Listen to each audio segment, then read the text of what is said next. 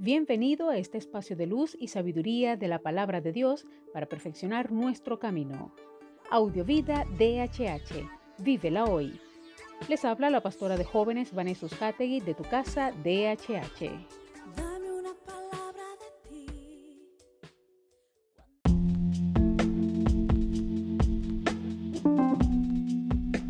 El mensaje de hoy se titula Declarado Hijo Poderoso de Dios.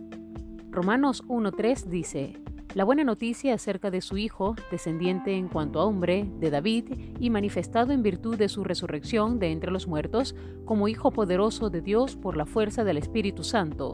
Me refiero a Jesucristo, Señor nuestro.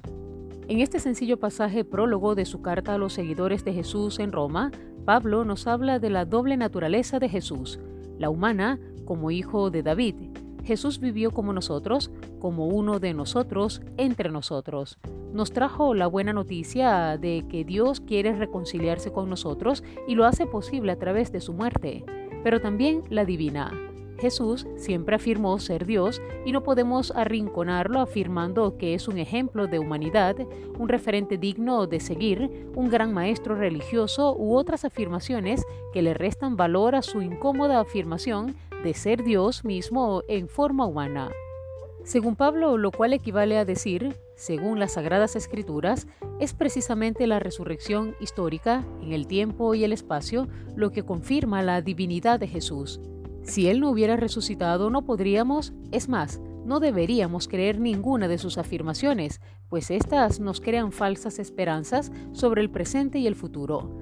Pero ya que Jesús resucitó, la muerte ha sido derrotada y la vida ha triunfado y porque Él vive, nosotros viviremos juntamente con Él.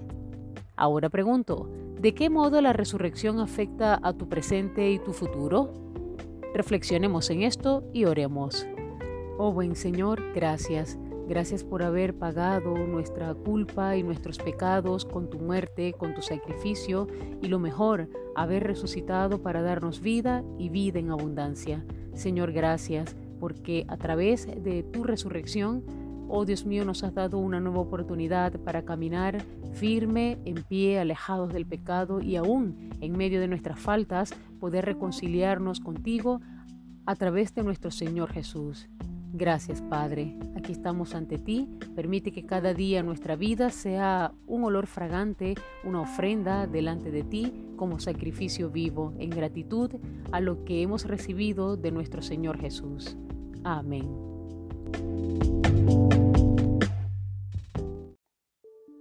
Comparte esta palabra y sea un canal de bendición en las manos de Dios para muchos. Recuerda, lo visible es momentáneo, lo que no se ve es eterno.